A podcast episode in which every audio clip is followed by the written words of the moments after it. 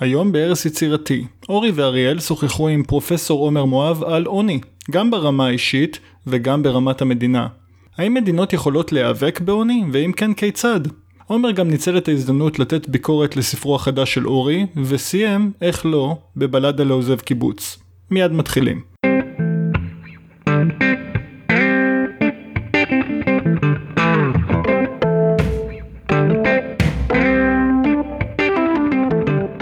ברוכים הבאים לארץ יצירתי, פודקאסט על כלכלה, חברה וכל מה שביניהם.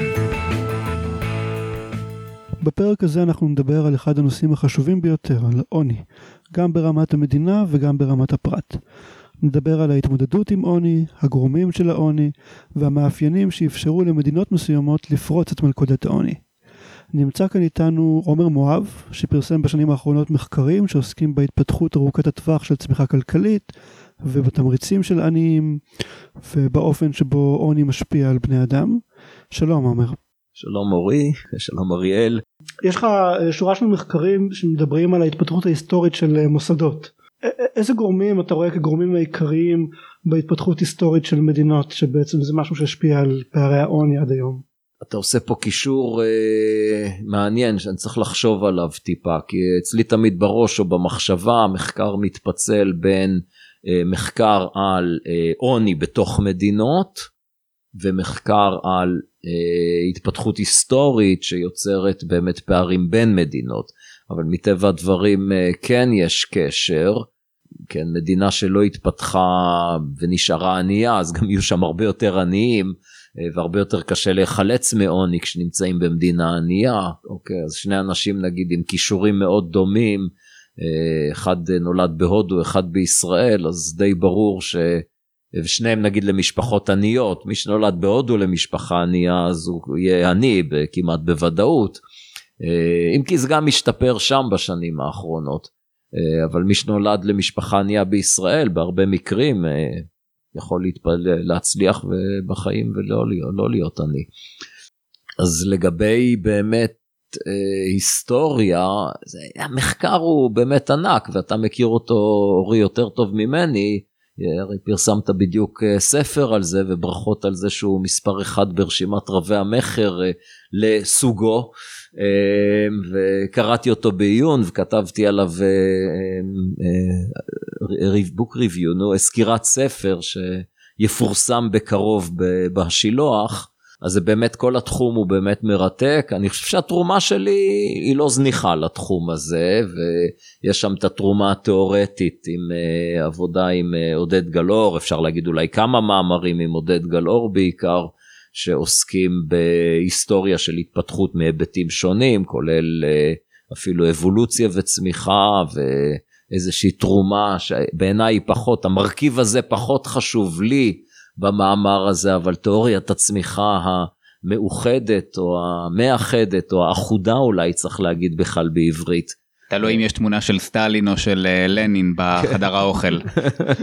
רגע אולי כדאי שנגיד מה זו בכלל תיאוריית הצמיחה המאחדת. אה, אפשר לשמוע על הנושא בפרק הראשון של הפודקאסט שבו ראיינתם אותי.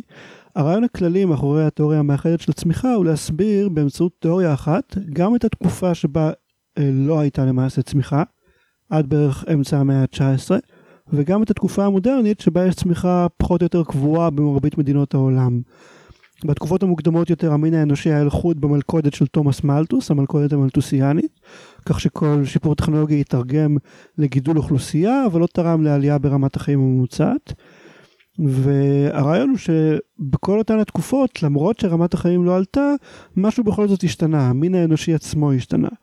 בגלל הקדמה הטכנולוגית וגידול האוכלוסייה היו תמריצים גבוהים יותר להשקיע בהון האנושי והתיאוריה מתארת מין מנגנון כזה שמזין את עצמו עד שהוא מגיע לנקודת פיצוץ במאה ה-19 שזאת המהפכה התעשייתית. ברגע שעוברים איזשהו ערך סף הילודה מתחילה לרדת כי הורים רוצים להשקיע יותר בהון האנושי של עצמם ושל הילדים שלהם גם בגלל שיש יותר שוויון בשוק העבודה בין גברים לנשים כל הדברים האלה גורמים לכך שהילודה לא עולה בקצב באותו קצב כמו הצמיחה הכלכלית ואז המלכודת המלטוסיאנית בעצם נשברת ואנחנו מקבלים את העולם המודרני. אני יודע שעומר קצת ספקן בנוגע לתיאוריה הזאת, אולי יותר ספקן ממני, למרות שהוא כתב עם עודד גלאור את אחד המאמרים המרכזיים בתחום.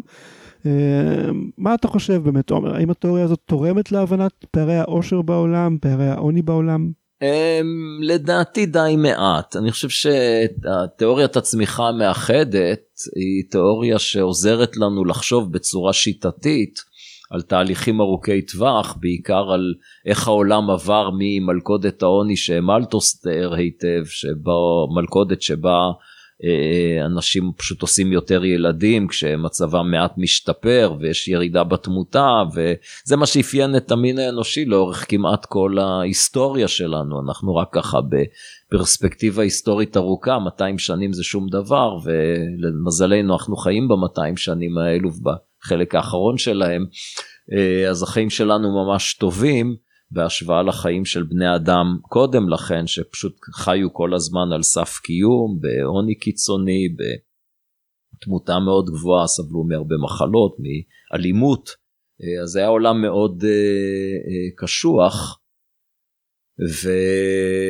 והתיאוריה המאחדת עוזרת לנו לחשוב על המנגנונים בצורה שיטתית של איך העולם עבר מאותה מלכודת עוני, איך הוא נחלץ ממנה, מה המרכיבים המרכזיים, מה האינטראקציה בין המרכיבים השונים אה, שעזרו לנו להגיע לכאן.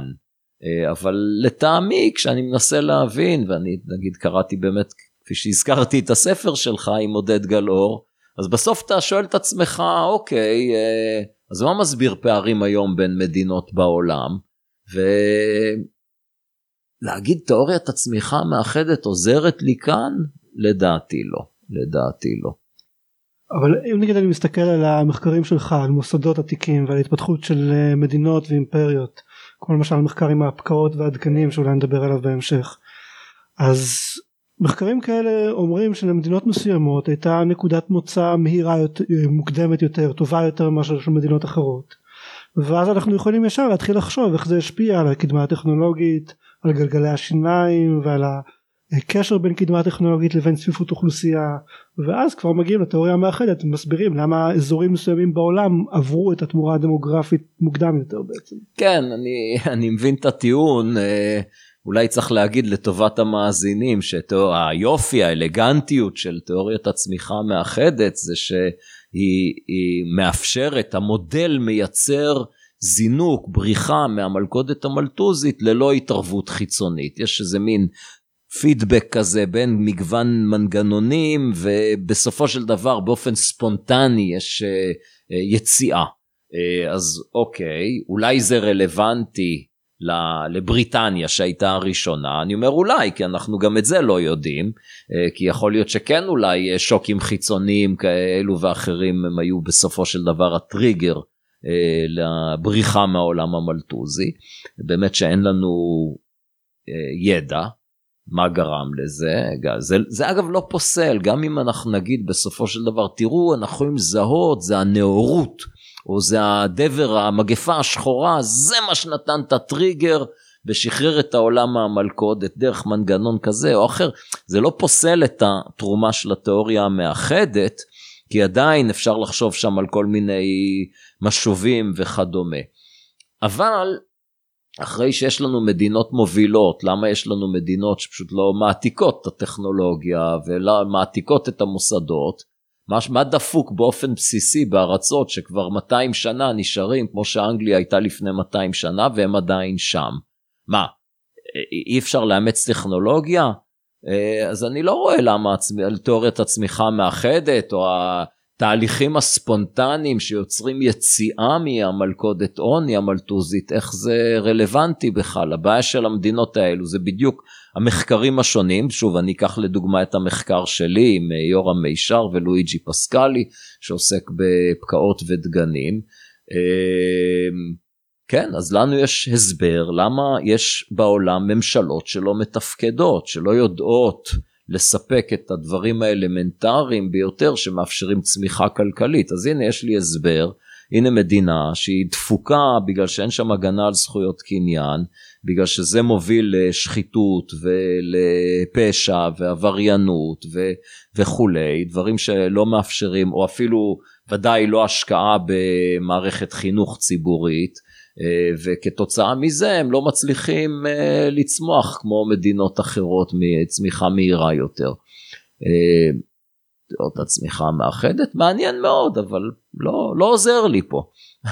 אבל רגע איפה שאין ממשלה זה כוחות השוק והשוק החופשי דווקא יהיה לנו תהיה לנו עוד יותר צמיחה. אתה, אתה אומר שצריך צריך עוד ממשלה? כן. צריך עוד מיסים? להגדיל את מערכת החינוך הציבורית? להפוך אותה לחובה גם לגיל, לגילאי האוניברסיטה.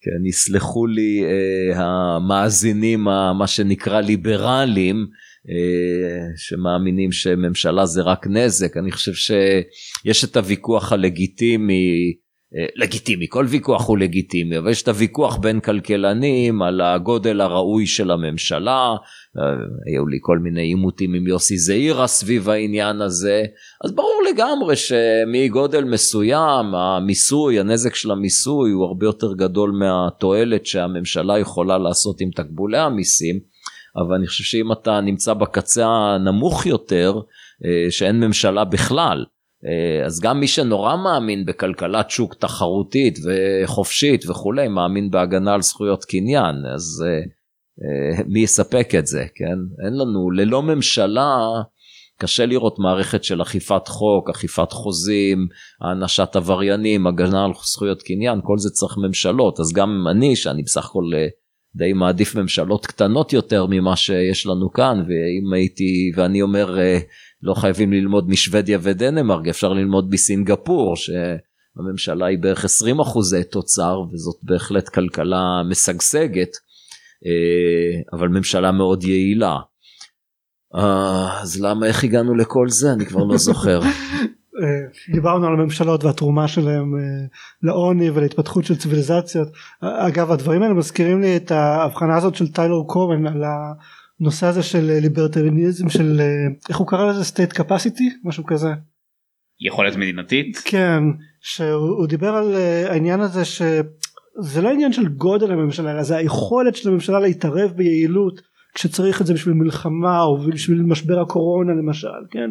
יכול להיות ממשלה שגובה מיסים מאוד נמוכים ומאוד גבוהים אבל זה לא קשור ליכולת שלה לעשות את הדברים שהיא באמת צריכה לעשות כן אז uh, אני חושב שזה משהו שהוא מאוד רלוונטי וזה גם מתקשר למאמר שלכם כי אתם מדברים נגיד על היכולת של ממשלות לגבות מיסים ביעילות. כן עכשיו אני לא יודע עד כמה אתה חושב שזה קשור גם לעולם המודרני אבל בוודאי בעולם העתיק זה משהו שהיה מפריד בין ממשלה שיכולה לתפקד לממשלה שלא יכולה לתפקד. כן, אני חושב שעד היום, בשביל שממשלה תפקד, היא צריכה את היכולת גם לגבות מיסים, מה שעד היום בהרבה ארצות בעולם לא קיים. אנחנו חיים במדינה מפותחת, אז זה נראה לנו מה הבעיה. ברור שהממשלה יכולה לגבות מיסים, אבל רגע, בעצם יש גם הרבה פעילות כלכלית שחורה שקשה לממשלה לגבות שם מיסים. אתה הולך לאיזה מדינה מאוד ענייה, אז אתה מגלה ש... פשוט הממשלה לא יכולה לגבות מיסים כמעט בכלל, כל הפעילות היא, היא כזאת אה, אפורה, אין אה, ניירת, אין, הכל ככה מתנהל בחוסר יעילות. אמ, כן, ואז שוב, איך, איך מחברים את כל זה להיסטוריה זאת שאלה לדעתי מאוד טובה. קל לי לתת הסבר למה בהיסטוריה הרחוקה, ודאי בפרה-היסטוריה, אה, היו אזורים שבהם ממשלות לא יכלו לגבות מיסים. אמ, למה זה התמיד? למה ההיסטוריה היא מין נטל כזה כבד עד היום? אני לא יודע, אבל אני כן יודע שהעובדות האמפיריות מראות שיש uh, קשר, יש איזה התמדה. אז לגבי העניין הזה למשל מה שאתה בעצם אומר זה אוקיי באנגליה בשוויץ אה, סינגפור יש ממשלה יעילה אז למה מדינות אה, עניות לא פשוט אומרות אוקיי הנה הממשלה היעילה הזאת בואו נעתיק אותה לכאן אז uh, בהרבה כתיבה של, uh, של אורי הוא מדבר על זה ש... שהיו למשל כל מיני דיקטטורים או צ'יפים שניסו לעשות את זה מה שמצאו את עצמם מאוד, מאוד מהר זה הם תלו אותם בכיכר העיר. כי יש את הקבוצות uh, אליטה שיש להם כוח פוליטי מאוד גדול והם למשל לא יודע שולטים במכרות היהלומים ואם עכשיו אתה מנסה לעשות איזושהי ליברליזציה של המשק ואתה תפגע להם בכוח אז מה שהם עושים הם פשוט מורידים מורידים את הרודן. אז יכול להיות שה persistence פה הוא באמת איזשהו משהו שהוא אה, מאוד מאוד פוליטי וזה נכון שתיאוריית הצמיחה המאוחדת לא עוזרת להסביר למה אה, למה זה ככה אבל היא כן הביאה אותנו לאיזושהי נקודה שממנה אנחנו מתחילים לספר את הסיפור ועכשיו נכנס העניין של המוסדות כלומר זה, זה מגיע אחד אחרי השני. כן, בסדר, אני שוב, אין מה לטחון על זה מים, לי קשה לראות איך כשאני מנסה להבין, באמת לענות על השאלה המאוד גדולה, איך יש מדינה שהיא כל כך כל כך יותר עשירה ממדינה אחרת, אה, תיאוריית הצמיחה המאחד פשוט לא עוזרת לי שם, זה משהו דפוק במדינות כאלו, וזה יכול להיות באמת אינטרס, אה, קבוצות אינטרס ששולטות בכלכלה, כמו כל מיני קבוצות בישראל שעושות את זה, תראו. יש לנו פה את ההסתדרות, לך תעיף את ההסתדרות, זה בלתי אפשרי וזה גוף שחונק את הכלכלה, כן, אז אי אפשר. אה, וכן, אז יש פה קבוצות אה, אינטרס שיש להם לובי חזק ופוליטיקאים שמשרתים אותם, ואנחנו רואים איך הדברים מתנהלים, אפילו במדינה מפותחת כמו ישראל, אז בוודאי ש... ואתה, כן, למה אין אובר בישראל? איך תיאוריית הצמיחה המאחדת עוזרת לי לענות על השאלה הזאת? היא לא. זה סימפטום של אה, משהו באמת דפוק בתרבות, במוסדות. אה. כן, תשמע, בחלק השני של הספר שלנו אנחנו מדברים בהרחבה על הנושאים האלה, כן? נכון. גם אני לא רואה שהתיאוריות, מבחינתי תיאוריית הצמיחה המאחדת בעיקר עוזרת להבין את המסגרת הכללית ואת אה, מה שאנחנו קוראים לו תעלומת הנסיקה, איך התחילה הנסיקה מלכתחילה. וברגע שאתה מבין את זה אז יש לך איזושהי תפיסה יותר כללית של מה חשוב ומה לא חשוב, כן? אז אנחנו מדברים בספר למשל על נושאים של מוסדות, אה, על מאפיינים תרבותיים, גם על המגוון האנושי. אה, רציתי לשאול אם גם לך יש איזושהי עמדה כאן, כן? כי יש ממש מחנות של כלכלנים, יש לך אנשים כמו רוברטו אלסינה שהם יותר בעניין של גורמים תרבותיים, ויש לך חבר'ה כמו אה, אסימוגלו שהוא אל... חושב שהמוסדות זה הדבר המרכזי. אלברטו אלסינה. אלברטו אלסינה. זיכרונו כן. לברכה, נפטר לפני יומיים. אה, וואו, עצוב לשמוע. הייתי בקורס שלו בהרווארד. כן. אה, אז רציתי לשאול איפה, איפה אתה בערך עומד אה, מבחינת החשיבות היחסית של הדברים איך אתה רואה את זה. אני לא לא שייך לשום מחנה בעניין הזה אין לי איזה אינטרס אה, כזה או אחר הנה אפילו תראה איך המחקר הכלכלי נדפק מקבוצות אינטרס כל אחד מנסה להגן על הטריטוריה שלו ואז כרפריז לכתבי עת כאורחים לכתבי עת חוסמים מאמרים עם ממצאים שלא מסתדרים להם כל כך טוב. שהמחנאות הזאת היא, היא קטסטרופה, אבל אנחנו ככלכלנים מבינים מאיפה זה בא. אה, אני הבנתי שבסדר, אני, הקריירה שלי אין לי מה לקטר בכלל, אבל את הנובל אני לא אקבל, אז מה, מה אכפת לי להיות עם ראש פתוח ולא להילחם על אג'נדה כזאת או אחרת. אתה מכיר את האמירה שהמדע מתקדם מקבר אל קבר שצריך שאיזה סופרסטאר אה, נכון, ימות נכון, כן, ואז כן. פתאום יש פרץ של יצירתיות נכון, כי הוא נכון, חסם אותה. נכון, לא זה אתה מאוד. מאמין בזה? בוודאי, בוודאי. למשל לסינה דווקא היה בן אדם פתוח, אה, בן אדם שהמחקר שלו היה מאוד מפה ומשם, קשה לזהות אצלו איזה אג'נדה מאוד מאוד אה, ספציפית, אבל יש כמובן אנשים שלא משנה מה יהיה הנושא, הם יגידו לך, אבל זה חייב להיות, הנה תראה את אורי עם התיאוריית הצמיחה המאחד, למרות שזה מחקר שלי, לא של אורי. לא, אני לא רוצה לקחת את זה יותר מדי רחוק, כן, אבל אה, כן אני מבין את מה שאתה אומר לגביה, כן, זה פשוט עניין של עד כמה ההסתכלות שלך היא רחבה על הדברים האלה, כן.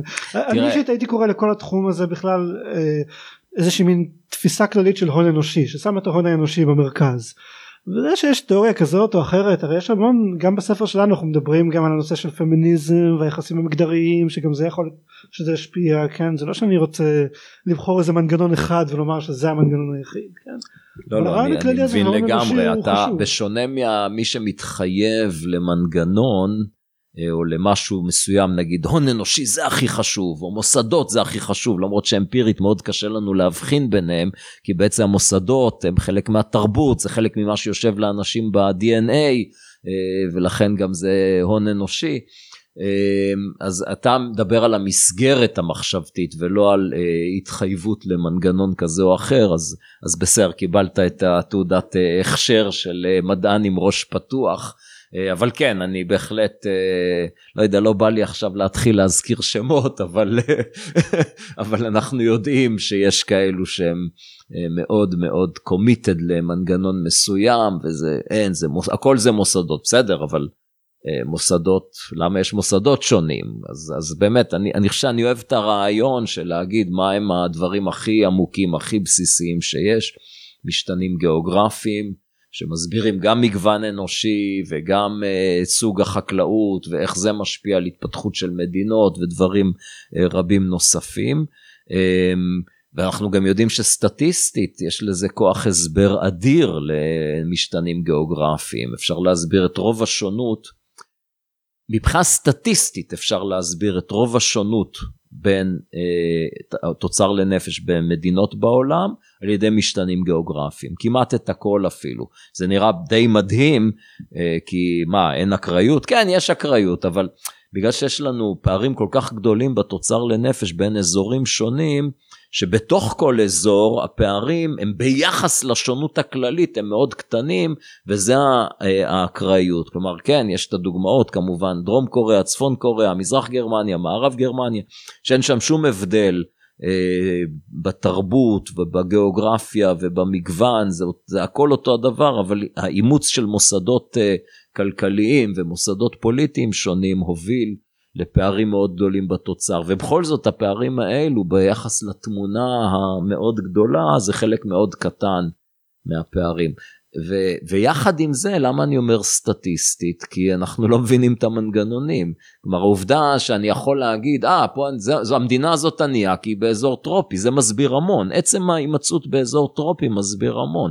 אבל למה אנחנו לא כך יודעים, זה אנחנו יודעים לזהות כמה דברים, טרופים קשור עם זבוב הצצה וקשור עם מלאריה וקשור עם, עכשיו אני מוסיף לזה פקעות, שאני חושב שזה מנצח את כל האחרים, אבל אנחנו לא מבינים עד הסוף את המנגנונים, אז יש פה עוד הרבה מה לחקור.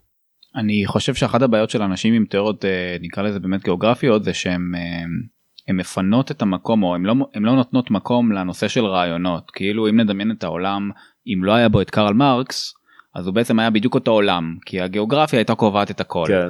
ויכול שגם בעולם כזה לא לגמרי ברור אז למה אנחנו למה אנחנו חוקרים דברים כן? למה אנחנו עושים דברים באקדמיה?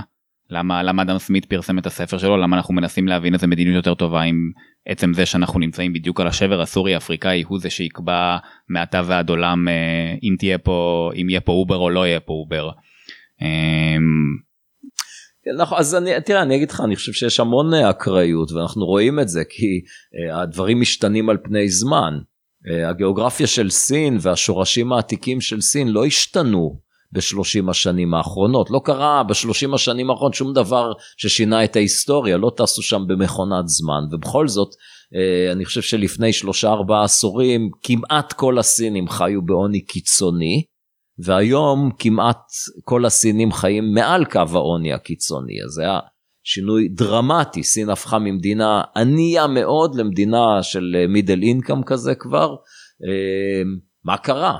לא השתנתה הגיאוגרפיה, אבל כן, עשו מדיניות, הבינו שהמדיניות הכלכלה הריכוזית שלהם אה, היא כשלה, ועשו, עברו למדיניות של מין מודל כזה סמי קפיטליסטי או משהו ככה דיקטטורה עם חופש כלכלי. כן, כלומר אתה רואה שכל מדינות העולם בגדול צומחות. העניין הזה של הדטרמיניזם אתה יותר רואה אותו שאתה מסתכל על היחסים בין המדינות, כן? נגיד ישראל נמצאת פחות או יותר באותו מקום יחסי כבר איזה 50, 60, 70 שנה יחסית למדינות אחרות. לא פחות אבל כן, זה כבר 30, 40 שנה אני חושב, לא? תלוי, תלוי, תלוי איך מודדים. אוקיי. כן? אני בשביל ספר אחר שלי אני בדקתי נתונים על תוצר לנפש בשנת 1950 וכבר אז ישראל הייתה ענייה יחסית למערב אירופה אבל היא הייתה כמו מדינה מפותחת היא לא הייתה כן. ענייה אוקיי. כמו מדינות אחרות. יש מדינות ששינו את הדירוג שלהם נגיד ארגנטינה כן היום ארגנטינה היא בערך כמו סין אבל בשנת 1900 היא הייתה עשירה כמו צרפת ובריטניה. אז יש מדינות כאלה אבל uh, אני חושב שחלק גדול ממדינות העולם די שומרות על הדירוג שלהם לאורך הרבה מאוד uh, שנים.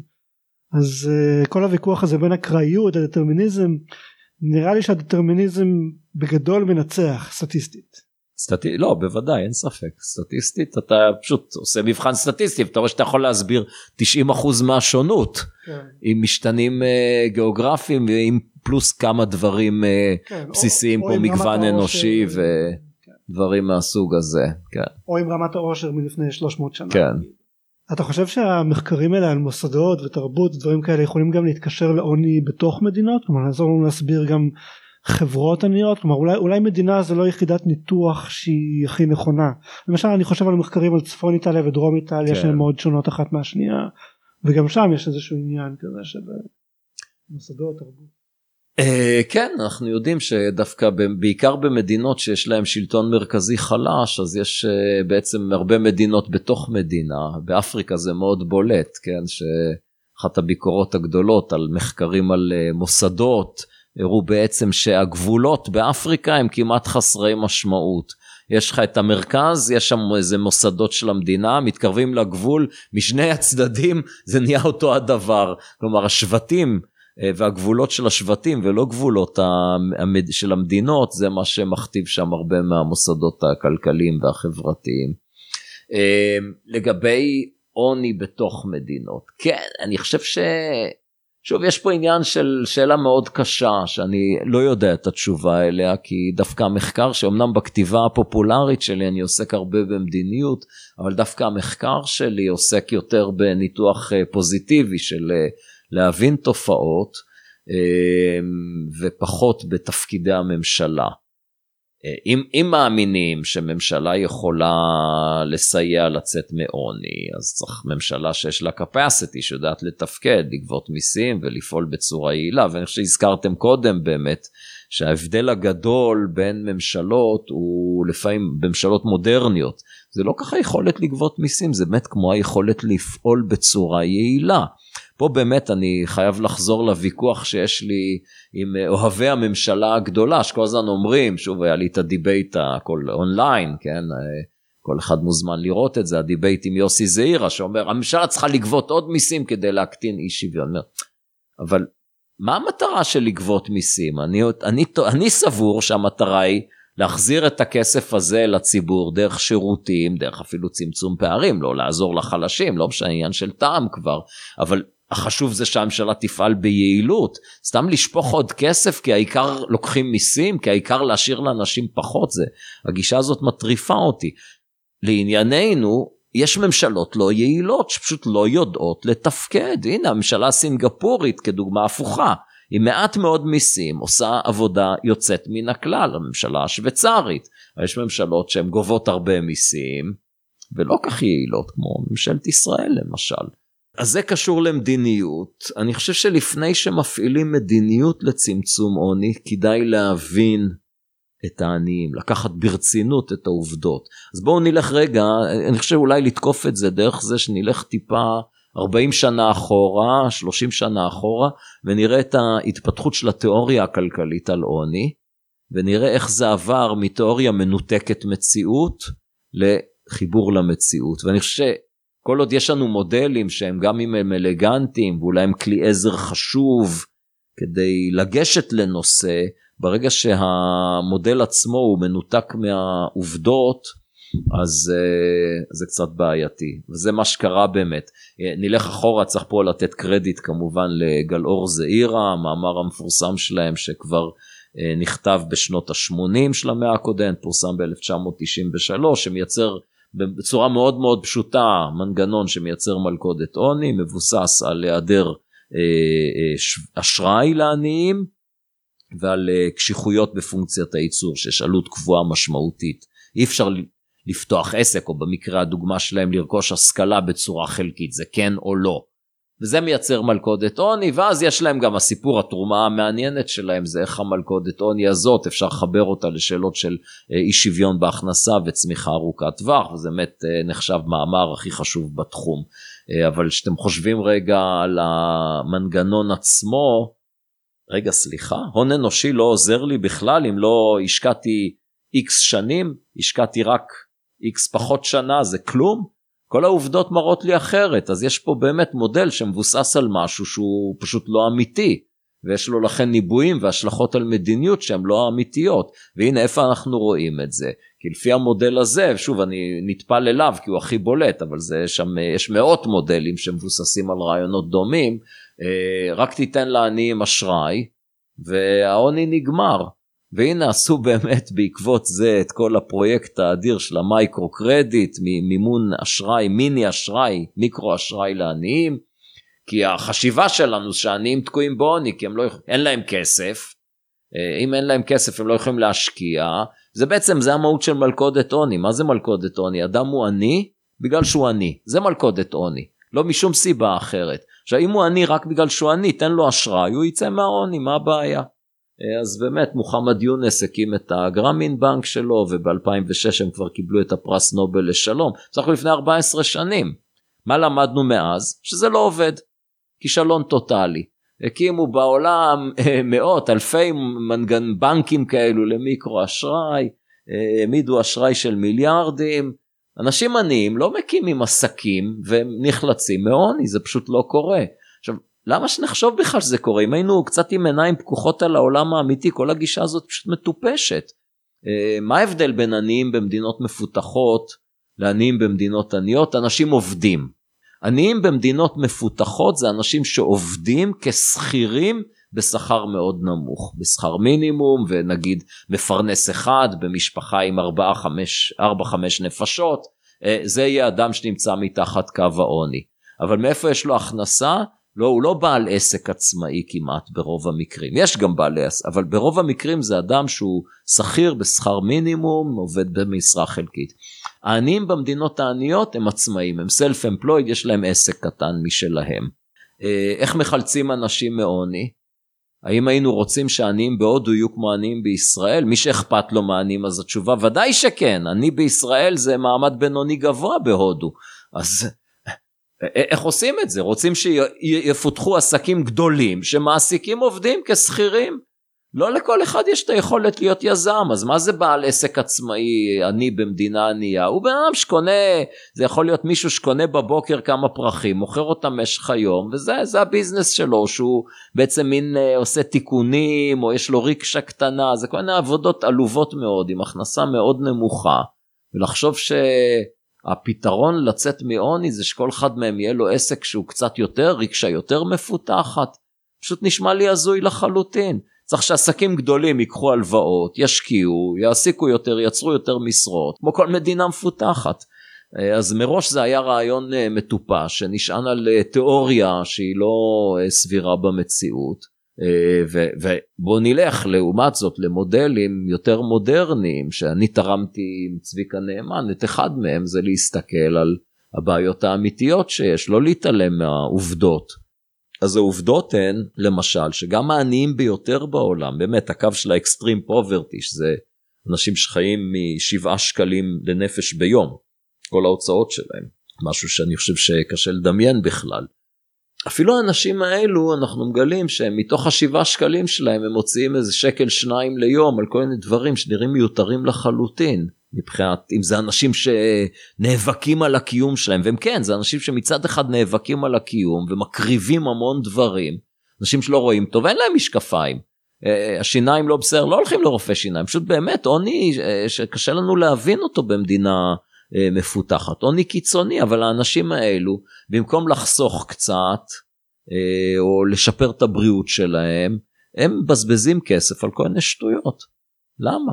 כן? אז צביקה ואני חושבים שזה צריכה ראוותנית בין היתר, יש תיאוריה של טמפטיישן, פיתוי, חוסר שליטה עצמית, אה, אבל כך או כך אני אוהב את הכיוון הזה של המחקר, כי הוא, הוא מתחיל עם העובדות, והוא לא מניח הנחות שהן בסתירה למציאות. אני חושב שכן אחד הדברים שאולי מייחדים אה, כלכלה או כלכלנים ממדעני חברה אחרים זה אה, שהפרט הבודד מכיר את עצמו יותר טוב מכל אחד אחר ולכן אין הרבה התעסקות אצל כלכלנים האם העדפות מסוימות הן הגיוניות הן בסדר יש לה הוא מעדיף את זה הוא מעדיף את זה הכל בסדר. אבל זה קצת נשמע לפי מה שאתה אומר שיש אה, שכבה לא קטנה של אנשים שבעצם משהו בהעדפות שלהם הוא קצת דפוק. האם זה לא מוביל אותנו למסקנה שהיא תקרא לזה אולי לא יודע הליברלית כזאת שבה צריך לא לא אסור לכם להוציא כסף על תכשיטי זהב חסרי שימוש אנחנו נעשה לכם אה, חיסכון לכל ילד ונשלח אתכם לאוניברסיטה ללמוד אה, מדעי המחשב עוד 20 שנה. לא, אני בתפיסתי די ליברל ואני לא חושב שצריך לכפות על אנשים דברים אבל כל מה שאני אומר זה שאם אתה יושב וחושב על איך אתה, איך אתה עוזר לאנשים אל תתעלם מהעובדות לגבי ההתנהגות שלהם זה הכל. המשמעות היא שבמידה רבה יותר קשה לעזור לעניים ממה שלנדמה. כן זה אולי אחת, אחת המשמעויות הגדולות נגיד פה אני נשען על מי שהאדם אולי הכי מפורסם ב, לפחות בעולם הכלכלה זה ביל איסטרלי שהיה אה, כלכלן אה, ראשי בבנק העולמי וכתב ספר שביקר מאוד את המדיניות של הבנק כי באמת המדיניות של איך לעזור למדינות עניות מין מדיניות נאיבית כזאת של רעיונות של ג'פרי זאקס ובונו שכן רק צריך להיות אה, לארג'ים ולתת להם כסף ויהיה בסדר כמובן זה נכשל כישלון חרוץ והטענה היא תראו, צריך להבין את המוסדות המקומיים, את התרבות המקומית, את התמריצים, אה, והרבה יותר קשה לעזור לעניים ממה שנדמה, ואנחנו רואים את זה גם בעולם המודרני, ואנחנו, כי אנחנו יודעים שאנשים, גם עניים, הם לא בהכרח טיפשים, כן? בוודאי שעניים במדינות עניות הם לא טיפשים. אה, והם אה, להפך אם קוראים את הספר Poor Economics של בנרג'י ודופלו אז הם כל הזמן טוענים שם תראו כמה שהעניים האלו מתוחכמים וכמה כן, הם חיים בסביבה מאוד קשה והם צריכים כל הזמן לחשוב איך, איך אה, אה, לשרוד. אבל יחד עם זה זה שאדם הוא לא מטומטם זה עוד לא אומר שאין לו כל מיני התנהגויות שדופקות אותו ושהוא ודאי ש... ומצד שני ודאי שהוא מגיב לתמריצים אז אתה אומר לאדם תהיה מספיק עני תקבל תמיכה אז הוא יהיה מספיק עני. אנחנו יודעים את זה שקצבת נכות ככל שמקלים ב... ככל שיש קצבת נכות יותר אה, גבוהה יש יותר נכים זאת עובדה. אז זה לא אני לא קופץ מזה למסקנה לא לתת אה, כסף לנכים אני בעד לתת כסף לנכים רק צריך להבין אה, שאנשים מגיבים לתמריצים ואולי זה באמת שורש הרע אצל המערכת הפוליטית, אצל המחוקקים, שהחקיקה שלהם מתעלמת לחלוטין מתמריצים. כן, נגיד אה, פיקוח שכר דירה, אה אם נעשה פיקוח שכר דירה אז בסך הכל מה יקרה? אז השוכר ישלם פחות ולמשכיר יהיה פחות זה הכל לא יקרה שום דבר. מתעלמים לגמרי מכל העובדות הידועות על איך זה משבש תמריצים ואיך זה יוצר שוק שחור ואיך אה, משכירים כן מגיעים, אה, זה זה הנאיביות או היותר אולי הפופוליזם של המחוקקים שלנו, הכניעה לאינטרסים, זה בדיוק שייך לג'אנר הזה של בואו נתעלם מהעובדות ונחוקק, זה כמעט כמו, יש בעיה שהמים יורדים מההר לעמק, אז בגלל חוק הגרביטציה. חוק הגרביטציה, נעשה חוק שמבטל את חוק הגרביטציה. כן, זה, זה לפעמים הרמה של המערכת הפוליטית בישראל וגם במקומות נוספים. אני רוצה שנייה לחזור לנושא של הצריכה הראוותנית של עניים. אז אה, באמת אחד הדברים קוראים על זה גם בספר של דופלו. אה, רואים שנגיד הם משקיעים הרבה מאוד בלוויות ובחתונות וכל מיני דברים כאלה. אבל אה, עולה השאלה אם עבור אנשים עניים הרשתות החברתיות והסטטוס החברתי לא יכול להיות ממש ממש קריטי במקרים של פציעה של צורך בעזרה מהקהילה. ואז זה כאילו מסביר למה הם באמת משקיעים יותר במוצרים ראוותניים ממה שאני ואתה נגיד נשקיע. כן אני מסכים שקשה לנטרל את זה. ודאי שכשאתה אה, ודאי שנגיד בוא, בוא נלך לעולם אחר. תחשוב על עורך דין מצליח בישראל אוקיי? אז אני מצטט מישהו שאמר לי את זה. תראה אני אקפיד ככה הוא אמר לי אני אגיע לבית משפט תמיד תהיה לי חליפה יקרה יותר מזה מזו שהשופט לובש ועט יקר כי אני בא עם הפוזה שאני סופרסטאר שאני תותח וזה גם עוזר לי באמת לזכות וכמובן מושך קליינטים. הוא צודק או לא צודק? אנשים אף תמיד עושים רציונליזציה מסוימת להתנהגויות שונות. אף אחד שקונה BMW או מרצדס לא אומר ברור שאני קניתי את זה כי אני רוצה להרשים אנשים. לא, יגיד לך, לא, זה מכונית כיפית, וזה נוח, וזה בטיחותי. אנשים מספרים סיפורים. לא, אולי הוא כן גם רוצה להרשים אנשים, אבל הוא רוצה בדיוק להרשים אנשים, כי ככה הוא רוצה להשיג אה, כן. חברה, או ככה השותף שלו אה, יראה אותו בסטטוס גבוה יותר. כלומר, אה, יש פה אינסטרומנטליזם, אבל גם בראוותנות. נכון, נכון. אני, אני אומר, רק כל מה שאני אומר זה שאנחנו רק יכולים לראות מה אנשים עושים. וכששואלים אנשים שאלות למה הם עושים מה שהם עושים אז בוודאי בתחומים מהסוג הזה אנשים אה, אה, מספרים סיפורים אפילו לעצמם זה לא שהם משקרים לך הם משקרים לעצמם אפילו. אז אם, אם אנחנו מדברים על כל התוכניות האלה למיגור העוני שאתה אומר שהן לא עובדות בגלל שלא מסתכלים על, ה, על העובדות עצמם ועל ה, אה, איך שאנשים עניים חושבים ופועלים בשטח איך אתה היית חושב שצריך לנהל תוכניות כאלה לעזור למדינות עולם שלישי או לעזור אפילו לעניים בישראל? תשמע הנה העובדה הכי אולי אה, רלוונטית לעניין הזה שאנחנו מסתכלים על מה כל התוכניות עשו. אה, נגיד כנס לאתר של אה, המעבדה של בנרג'י ודופלו ומה הם רושמים שם על ההישגים שלהם. כן, אתה קורא את זה טוב אוקיי זה כן השפיעו על מיליוני אנשים מן השפעה כזאת או אחרת אבל אתה משווה את זה לעומת מה קרה בעולם. אוקיי אז אתם עובדים ועושים ניסיונות ומשקיעים מיליארדי מיליונים בניסיונות שמוביל אחר כך אולי להשקעה של מיליארדים וכל זה כן משפיע על חיים של אנשים. אבל באותו זמן יש לנו את הודו שצומחת פשוט מהצמיחה הכלכלית הזאת אנשים נחלצים מעוני הזכרנו את סין שתוך 20-30 שנה מהפכה אדירה אה, היציאה של סין מעוני קשורה לתוכניות סיוע? ממש לא. אז בסוף צריך לאמץ מדיניות כלכלית נכונה, אה, ואז אה, לפי כמה ש... שוב, קשה, אין הוקוס פוקוס, אבל התשתית של חילוץ של המונים מעוני זה צמיחה כלכלית, וזה מדיניות כלכלית נכונה של כלכלת שוק, של יוזמה פרטית, של קניין פרטי. אין, זה הדבר היחיד שעובד, ראינו את זה בכל המקומות. זהו זה מזכיר לי איזושהי ביקורת על המחקרים באמת של דופלו והטענה שכאילו ההתמקדות הזאת במיקרו היא באה על חשבון איזושהי התמקדות, התמקדות במקרו כן שאנחנו כאילו הפסקנו לדבר על המדיניות הנכונה ועברנו להתמקד בכל מיני תוכניות כאלה אבל זה גם יוצר איזושהי סתירה כי אתה כל הזמן אומר שהתוכניות לא עובדות אבל הנה העוני הולך ויורד. נכון. כן, אז... זה לא שהתוכניות לא עובדות אני חושב שהמדינה ש... איכשהו מצליחה לעשות שינוי ולעבור ממדיניות כלכלית לא מוצלחת למדיניות כלכלית מוצלחת יותר, זה עובד. והזכרתי את סין, אה, אפשר להזכיר את הרפורמה בצ'ילה ב-1975, אפשר להזכיר את הרפורמה בשוודיה ב-1990, איך יצאו ממשבר כלכלי, אפשר אבל גם להזכיר רפורמות בכיוון ההפוך, ונצואלה ימצא איזה מין אה, גישה סוציאליסטית אה, קיצונית כזאת וזה עשה שם אסון אבל גם שוודיה בשנות ה-50-60 אימצו סוציאליזם מופרז ונכנסו למשבר כלכלי עמוק שהיו צריכים רפורמה שתעשה אנטי לסוציאליזם ותחזור לקפיטליזם ואפשר צמיחה כלכלית מהירה. אז, אז מדיניות כלכלית נכונה זה הדבר הכי חשוב לשחרור של מדינה ואזרחיה אה, מעוני, ובאמת כל השאר, כל תוכניות הסיוע מתגמדות. לגבי באמת הביקורת על הגישה של אה, דופלו ואחרים, יש הרבה ביקורות, לא המצאתי שום דבר, אבל אני חושב שיש שם אחד שהם כאילו גישה מדעית, אז אנחנו לא עושים שום דבר בלי שעשינו ניסוי מבוקר.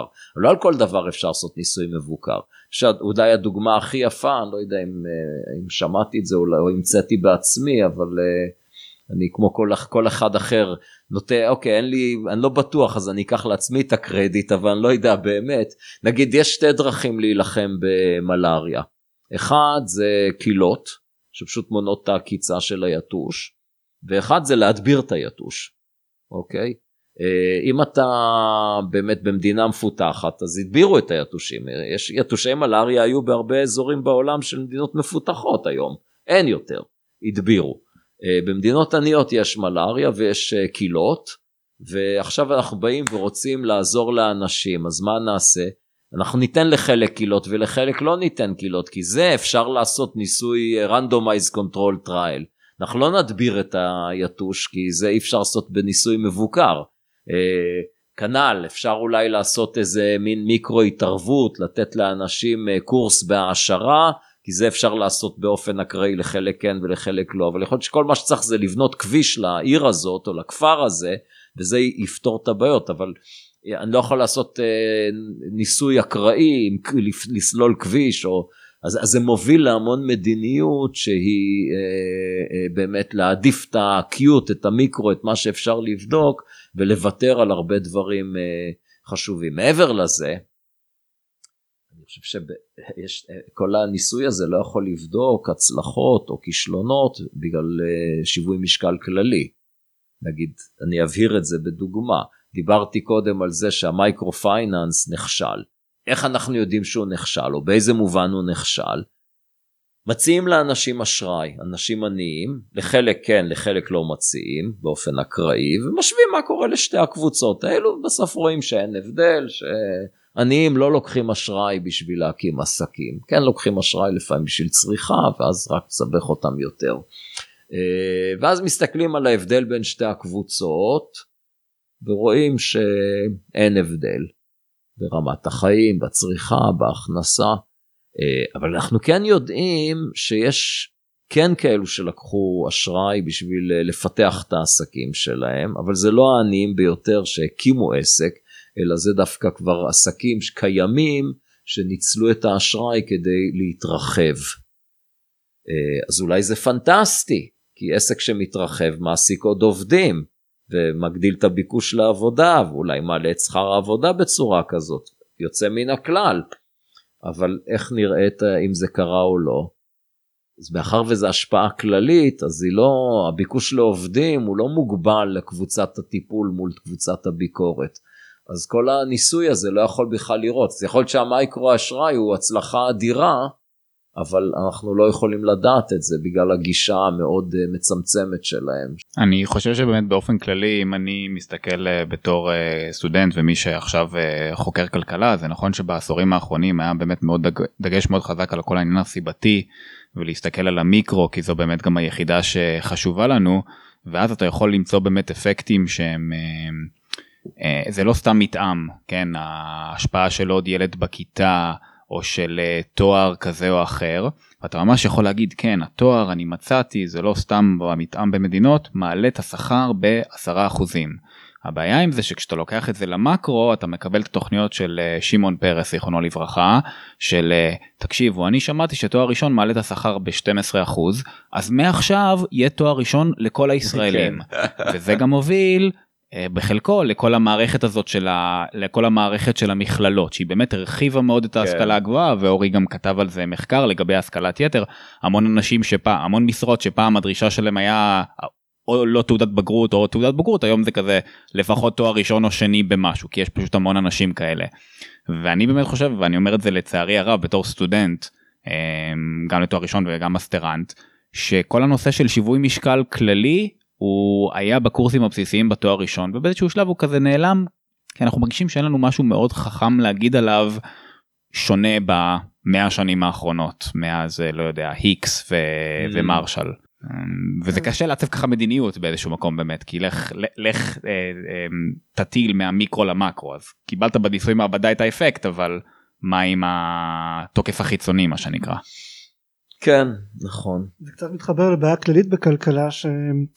המחקר בכל תקופה הולך קצת לפי אופנות כלומר חוקרים צעירים מחפשים איפה לחדש ולפעמים שוכחים תובנות מהעבר היותר רחוק שהן רלוונטיות באותה מידה היום אבל אנחנו כאילו רגילים להתקדם קדימה לפי המחקרים החדשים ולא לחשוב על הדברים האלה. כן זה נכון אני רואה אפילו יש אנשים שידידי ג'וש אנגריס אומר בכלל צריך לבטל את הקורסים של בתוכנית דוקטורט של לעשות זה בשיטה של אה, אה, הפרנטסיס אה, שוליות. שוליות כן כן. שוליות ומתמחים כן. כן.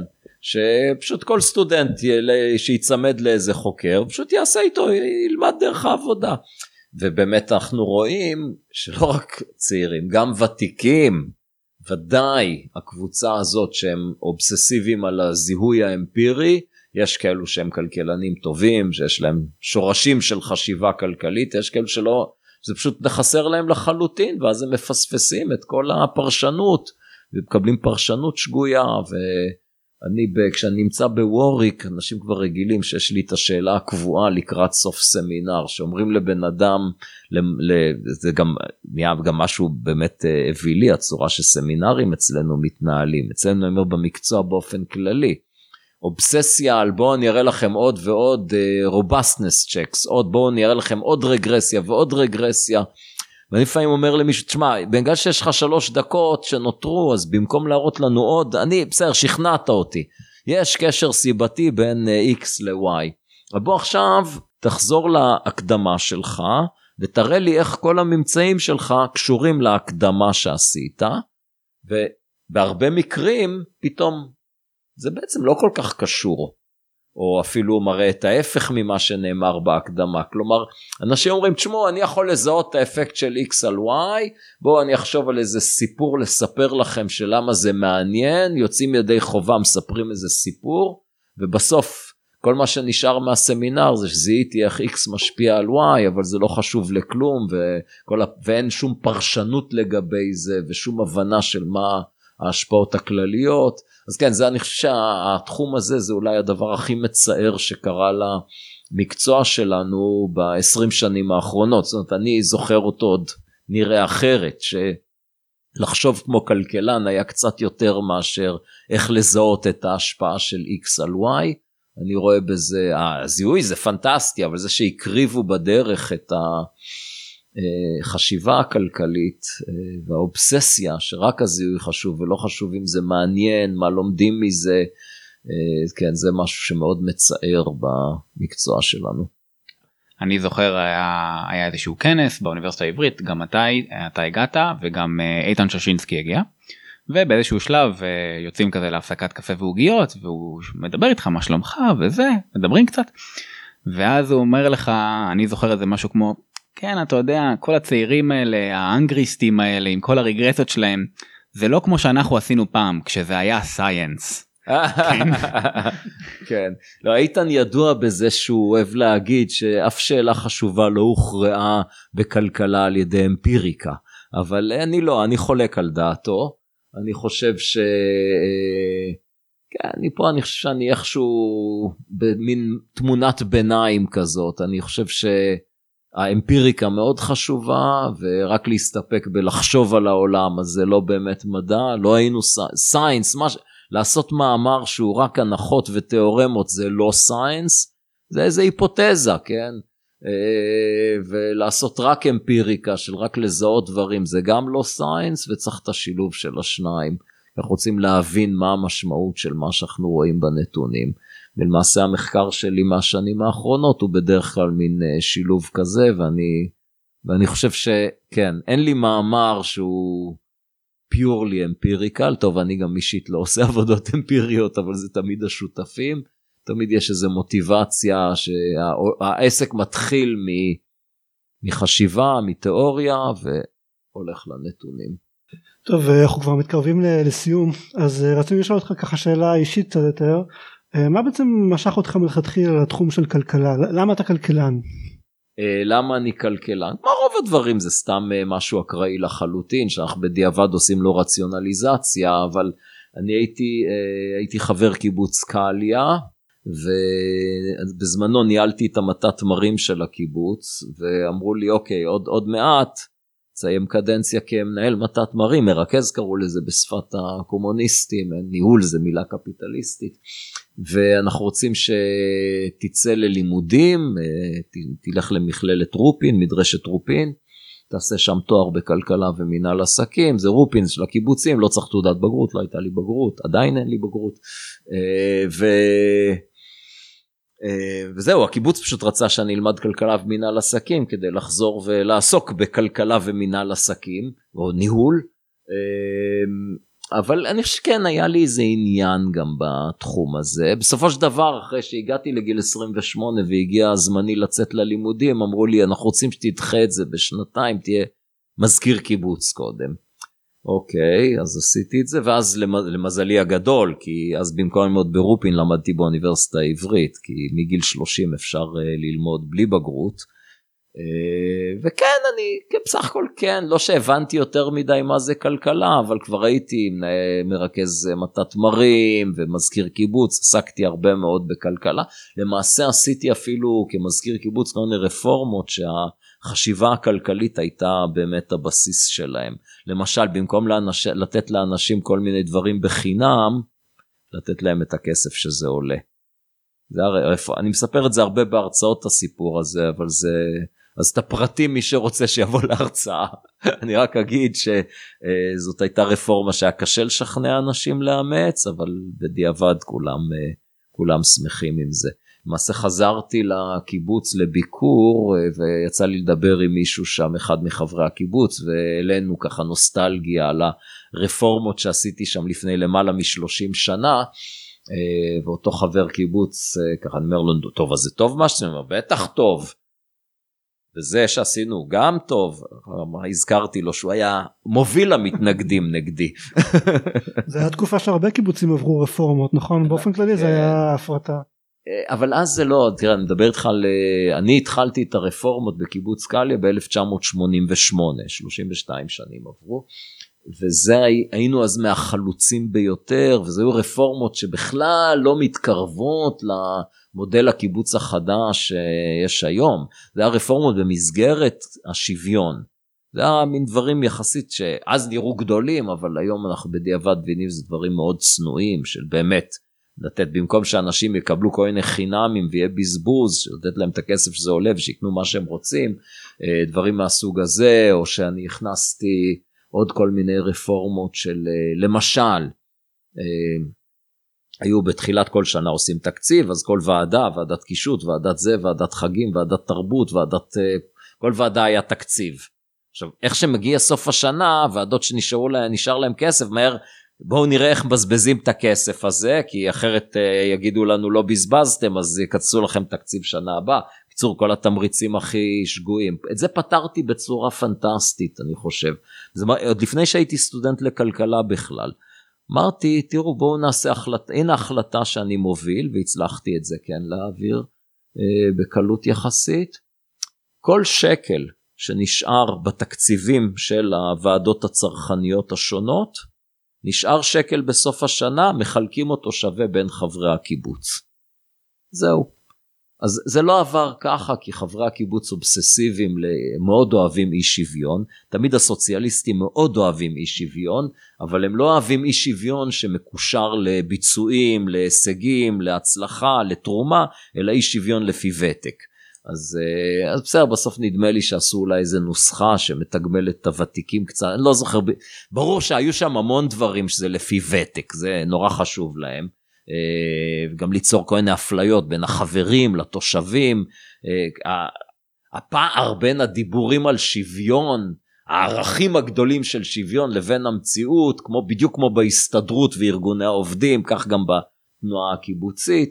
בכל מקרה, ברגע שאנשים, שראש ועדה הבין שיש לו, אוקיי, יש לו 100 שקל לקנות עוד זיקוק לחג העצמאות, או שקל לכל אחד, הוא באמת הפעיל את השיקול ממש האופטימיזציה הנכונה, אם הוא פחות או יותר עם הטעמים הממוצעים. הוא אומר, רגע, אה, האם שווה לי לוותר על שקל לראות עוד זיקוק?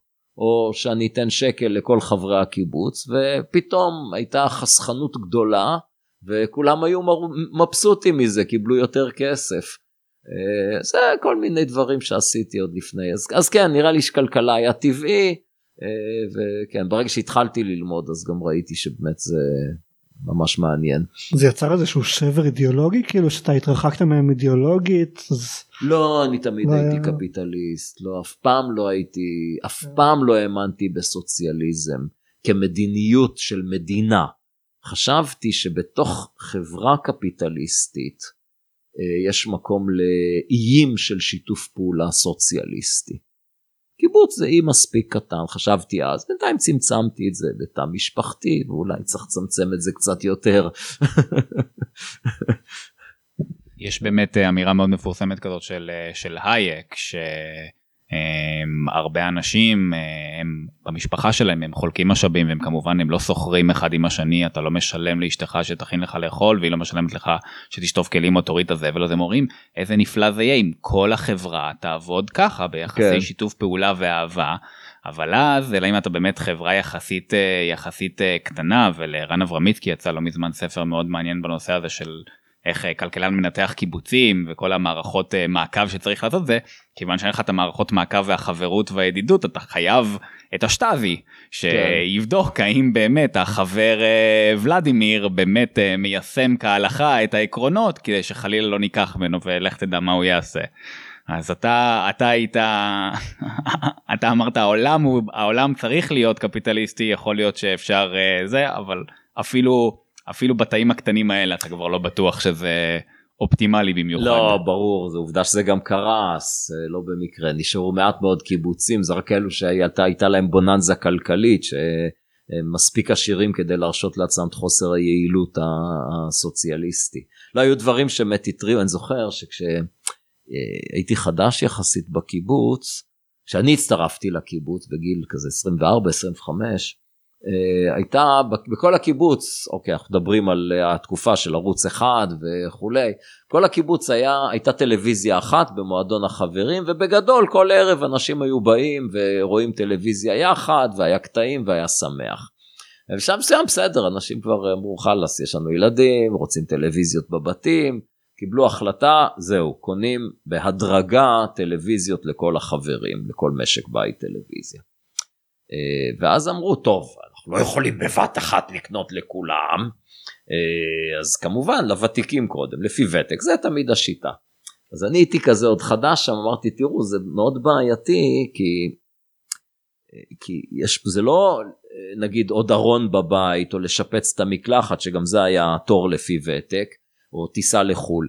פה, ברגע שחלק מקבלים טלוויזיה, אז ממש יצרתם פה קבוצה של הסוג ב', שממשיכים לבוא למועדון, אבל המועדון יהיה כזה חצי ריק, ויהיו שם רק קבוצה אחת, וזה מאוד צורם, ובסך הכל בואו נעשה חישוב, זה לא כזה הרבה כסף הטלוויזיות, אז אפשר במקום להתחיל עכשיו ולקנות מהלך שנתיים, אפשר לדחות את כל המהלך בשנה ולקנות לכולם בבת, בבת אחת, זה, העלות היא פחות או יותר אותו הדבר, אבל התגובה הייתה לא אבל אם אם תקנה לכולם ביחד איך אני אהנה מהוותק שלי זאת אומרת לוותיקים זה ממש היה חשוב להם לא רק שתהיה להם טלוויזיה אלא שלהם תהיה ולי לא יהיה זה היה להם חשוב שלי לא תהיה טלוויזיה. היה להם העדפה לאי שוויון בעצם. ממש העדפה לאי שוויון כן.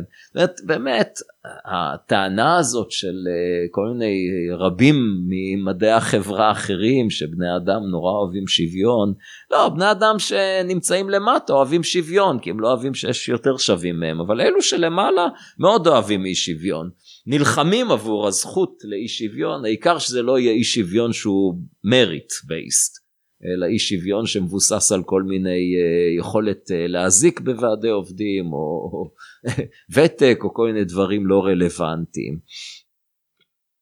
טוב אנחנו יכולים רק לקוות שהיעילות הכלכלית אה, והתחרות בין מדינות או בין שווקים לאט לאט תשחוק את כל ההתנגדויות האלה משהו אחר שאפשר לעשות בנידון ככל הנראה. ואנחנו נמשיך להסביר.